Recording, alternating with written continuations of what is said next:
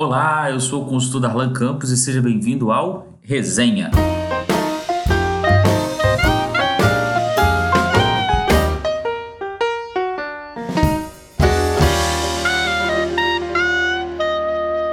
Seja bem-vindo ao segundo episódio do nosso podcast, o Resenha, o novo podcast da casa.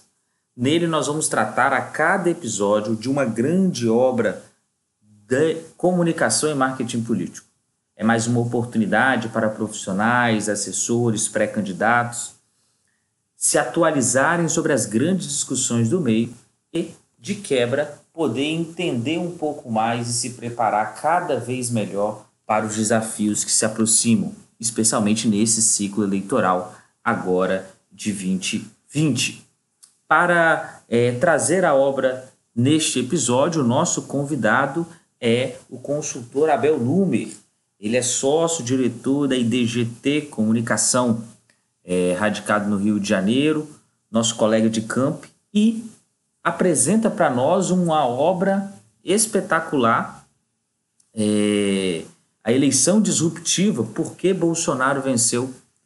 Essa obra é do Maurício Moura e do Juliano Corbellini. É, Maurício Moura, que é nosso colega de campo, Clube Associativo dos Profissionais de Marketing Político, um grande profissional que nos brindou no ano passado com esta obra, que busca compreender as razões que levaram à eleição de Jair Bolsonaro. Uma das grandes obras é, para compreender o momento que nós estamos vivendo e o quanto isso ainda vai impactar nestes próximos ciclos eleitorais. Seja bem-vindo ao nosso podcast.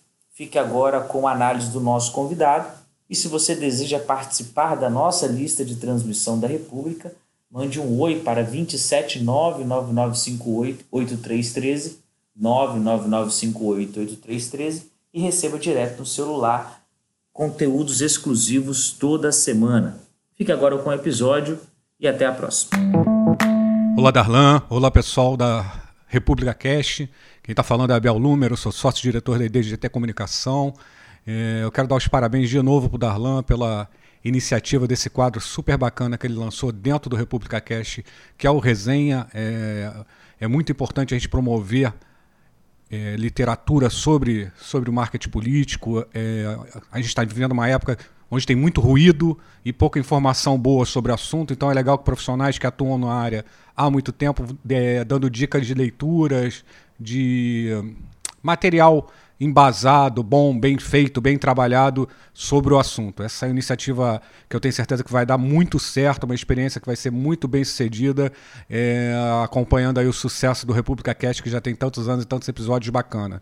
Eu recomendo para todo mundo, para todos os ouvintes é, escutarem os episódios, tem um episódio com a minha participação, é, mas tem muito material bom aí no República. Quem trabalha na área, quem se interessa pelo assunto, não pode deixar de ouvir. Então vamos falar um pouquinho aí sobre, sobre o resenha e o convite do Darlan para participar da, dessa nova empreitada aí do República Cast. Bom, Darlan, ouvintes do resenha, é, vou fazer uma rápida apresentação aqui sobre a gente, sobre a IDGT Comunicação. A gente tem mais ou menos nove anos aí no mercado, vindo em outras agências, é, sempre trabalhando aí com com, na área política, comunicação governamental e campanha. Em 2011, ali pelo meados de 2011, eu e minha digníssima esposa resolvemos abrir a, a IDGT. É, na verdade, ela que manda aqui na agência, eu só obedeço.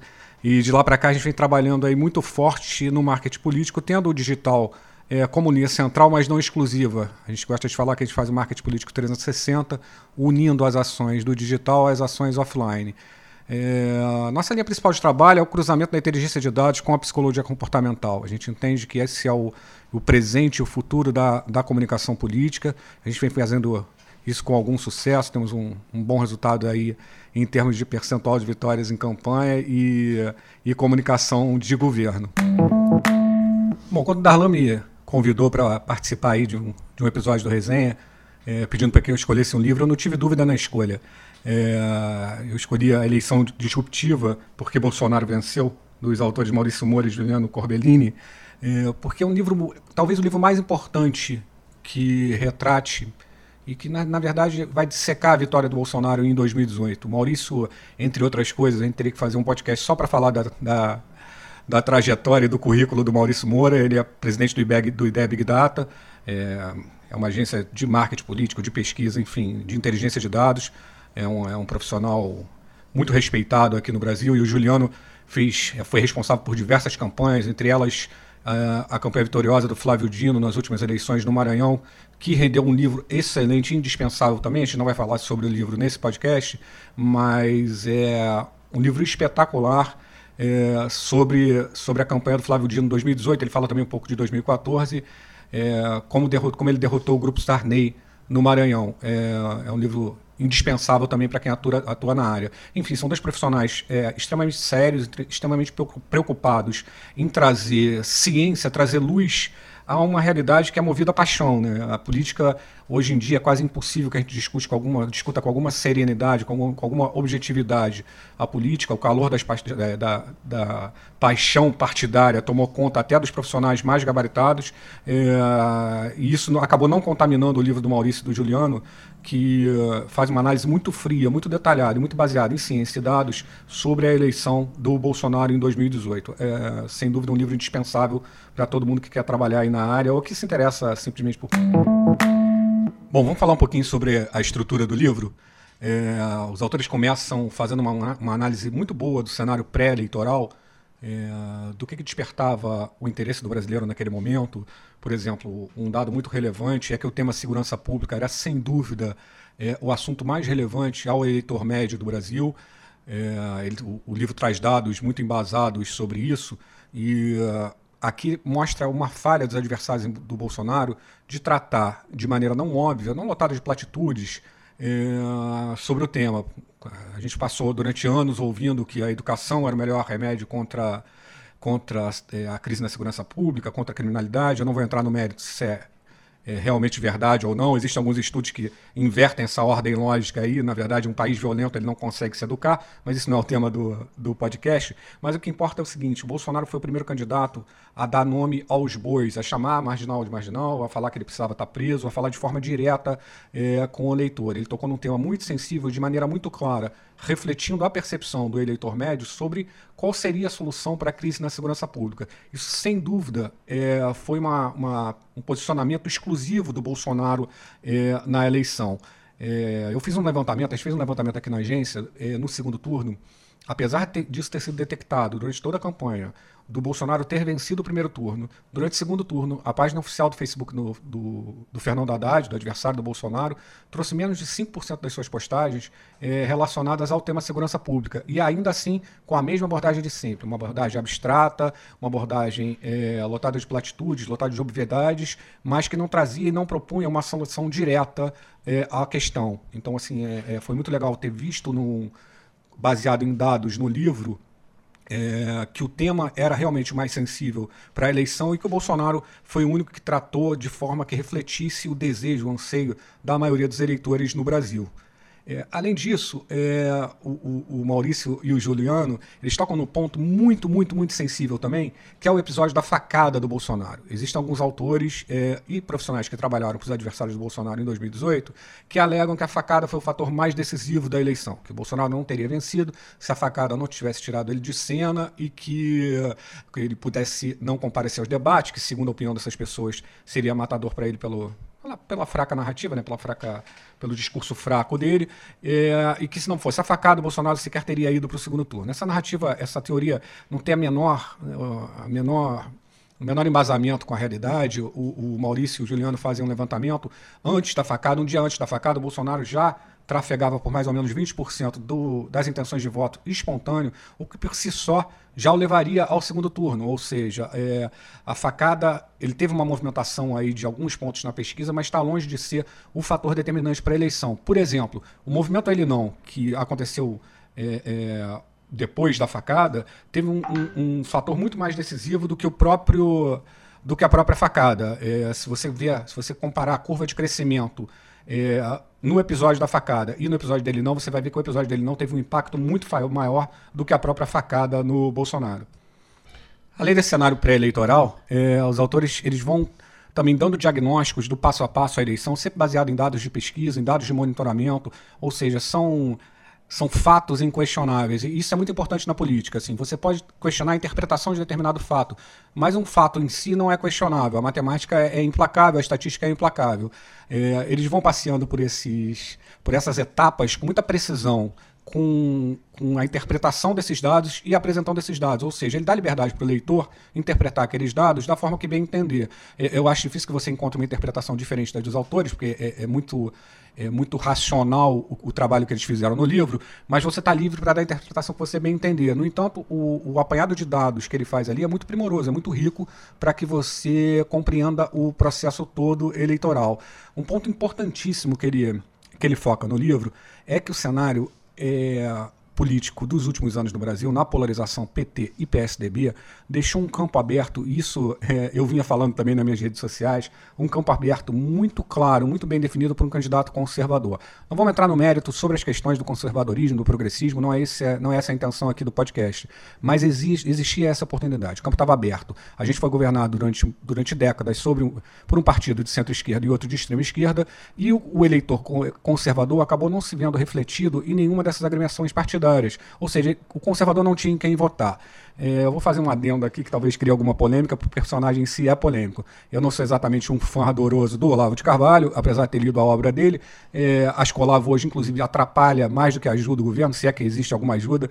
O Olavo é uma figura hoje muito caricata e, e e acaba atrapalhando aí o desempenho do governo Bolsonaro, mas há de se fazer justiça que o primeiro autor a detectar esse vácuo é, essa demanda do eleitor conservador no Brasil foi o Olavo. Ele falou: o dia que o Brasil lançar um candidato claramente conservador, religioso, esse candidato vai ganhar e vai, virar, vai ganhar a eleição e vai ser presidente da República. Ou seja, o Bolsonaro ocupou esse, esse espaço de forma muito, muito contundente, de forma muito clara, de forma muito óbvia, é, mas esse espaço estava lá. Esse espaço não surgiu do nada. É aquela, aquela história, o trovão não aparece em céu azul. Né? Aquele espaço estava lá para ser ocupado, a alternância PT e PSDB nunca atendeu às demandas, os anseios desse eleitorado conservador. O Bolsonaro, de forma planejada ou de forma acidental, acabou ocupando esse espaço é, e venceu a eleição. Essa, essa vitória não era tão imprevisível quanto as pessoas é, acabaram achando, porque esse espaço estava lá e, e se fatalmente ia ser preenchido, preenchido por alguém, acabou sendo o, o Jair Bolsonaro, para o bem ou para o mal, acabou sendo o Jair Bolsonaro. Muito se falou também que essa foi a eleição do WhatsApp, dos grupos da tia, do WhatsApp, das fake news. Ou seja, eles falam, eles passeiam também sobre esse assunto. É, eu fiz uma série de palestras no Rio, Brasília, Lisboa, é, que eu falava que a, da morte da velha comunicação política. E tem muito a ver com esse assunto. É, a eleição do Bolsonaro não foi eleição do WhatsApp, não foi da tia do, do, do grupo de família, não foi das, não foi das fake news. É, a gente viu um cenário onde é, nós tínhamos 63 mil homicídios por ano, nós tínhamos 14 milhões de desempregados, nós tínhamos uma economia devastada e tem gente acreditando até hoje que foi a mamadeira de não sei o que, que foi a fake news de não sei o que que definiu a eleição. Obviamente não foi. É, o eleitor é muito pragmático, ele é de um pragmatismo cruel em relação à sua realidade. Assim, o eleitor que pode ser conquistado, ele faz uma análise fria da realidade. Está boa, ele vota no candidato da situação, está ruim, ele vota no candidato da oposição. É, a alternância do PT-PSDB se deu muito em função disso e com Bolsonaro não foi muito diferente. Então, assim, é, é, o Vitor Colares, que é um, um, um, dos membros do CAMP, aliás, eu recomendo todo mundo a, a visitar a página Camp Brasil, que é uma associação de profissionais de marketing político muito séria.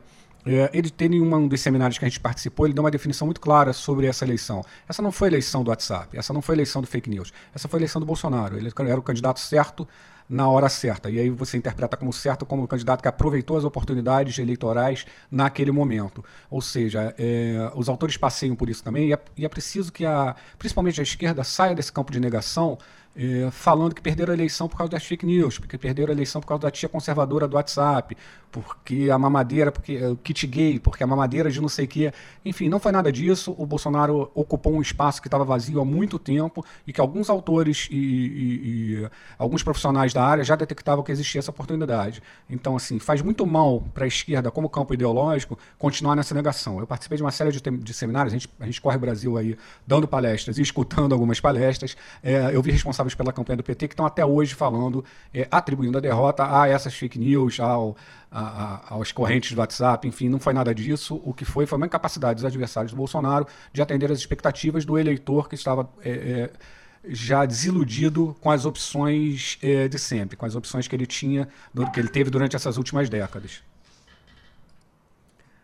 Essa eleição que os, que os autores decidiram chamar de disruptiva é um termo que está na moda, mas que foi, foi escolhido com com sabedoria por eles, é, trouxe alguns ensinamentos muito importantes assim sobre a nova, a nova forma que o político tem de se comunicar com o eleitor, o que, que aconteceu é, nessa eleição. A gente teve um, alguns fenômenos bem, bem interessantes que merecem ser estudados profundamente.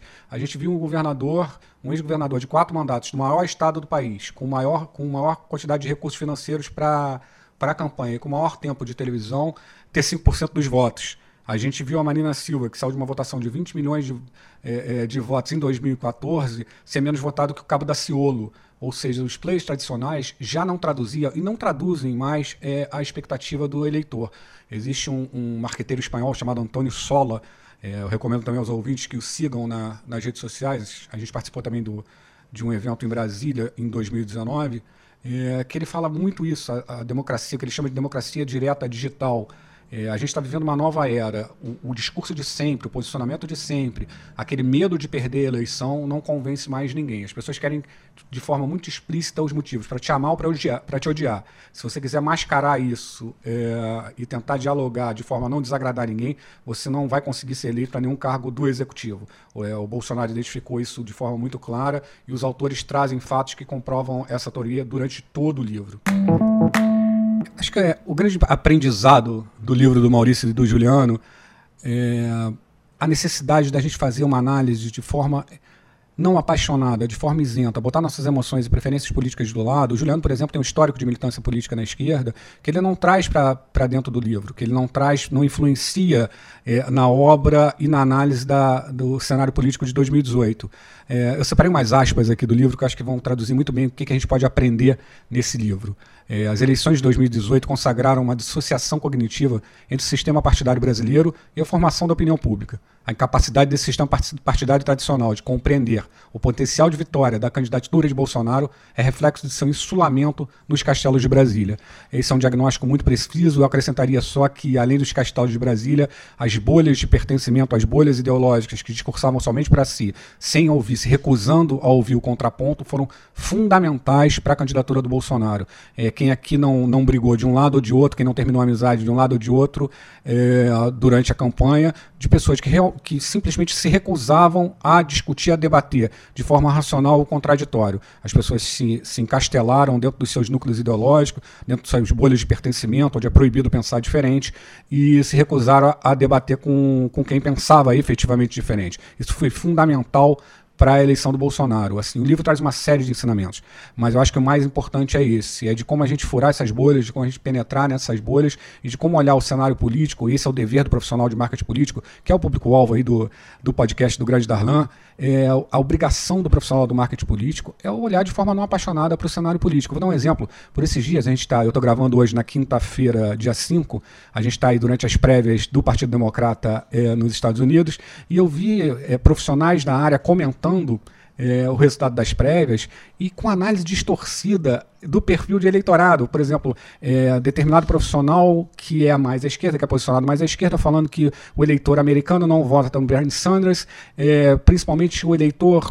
É, tem um preconceito com o posicionamento mais socialista do Bernie Sanders, principalmente o eleitor branco. Isso não é verdade. Assim, é, o, o, Joe Biden tem o, forte da, da, da, sua votação entre o eleitorado negro. A vitória na Carolina do Sul deixou muito claro isso. As pesquisas todas mostram que o Biden é muito forte entre o eleitorado negro. É, isso poderia passar despercebido, mas é muito importante porque é, esse profissional, esse é, que eu estou falando, é, tem uma trajetória muito, muito sólida no, no marketing, na comunicação política. No entanto, a paixão partidária acabou interferindo na análise e acabou dando um diagnóstico errado. E aí não tem, não tem mistério critério, né? não tem mágica. Se você fez um diagnóstico errado, você vai agir de forma errada. Então é super importante que você tenha uma coleta de dados inteligente, mas a partir desse dado, desses dados, é importante que você limpe a sua mente, separe as suas paixões, paixões e haja com inteligência. Então o maior ensinamento, é, na minha opinião, do livro do, do Maurício Moura e do Juliano Corbellini é tratar com isenção, com frieza, com serenidade e especialmente consciência,